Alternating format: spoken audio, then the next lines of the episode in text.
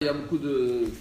Vous savez, il y a des endeuillés qui viennent faire le Kaddish. Il y a une question que le frère du marais de Prague a demandé où on voit l'obligation pour un orphelin de faire le Kaddish pour son père, ou pour sa mère, ou pour un frère, ou pour un défunt? Où il y a marqué dans la Torah. Vous pouvez chercher dans toute la Torah, il n'y a pas marqué qu'on doit faire le Kaddish. Il y a marqué respecter les parents, il y a marqué ne vole pas, ne tue pas, si ce sont des allusions. Mais où on voit au moins une allusion à l'obligation de dire le Kaddish pour un orphelin durant l'année ou pour un proche, où c'est marqué dans la Torah. Alors on trouve une allusion, il a dit au frère du marais de Prague dans la paracha de la.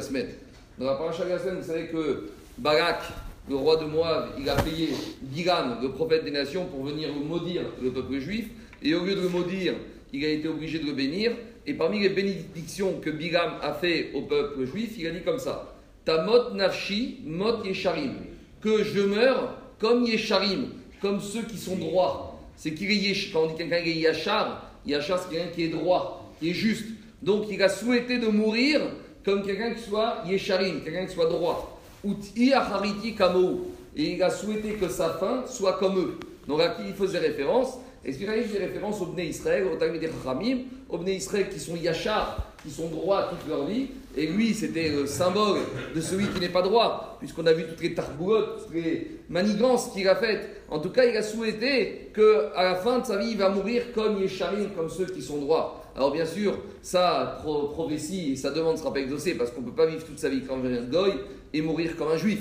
Pour espérer mourir comme un juif, il faut être juif du début à la fin. Mais en tout cas, dit le frère du mariage de Prague, il a souhaité mourir comme Yesharim. Yesharim, ça s'écrit comment? Yud, Shin, Resh, Yud, Mem. Il a dit, c'est l'acronyme de quelle phrase? Yehe, Sheme, Rabba, Mevarach. Donc vous prenez Yud, c'est Yehe, Shin, Sheme, Resh, Rabba, Mem, Mevarach. Et il manque un Yud. Yud, c'est facile, c'est le chiffre 10. Pour nous dire que pour dire le Kaddish, il faut être combien? Il faut être 10 personnes.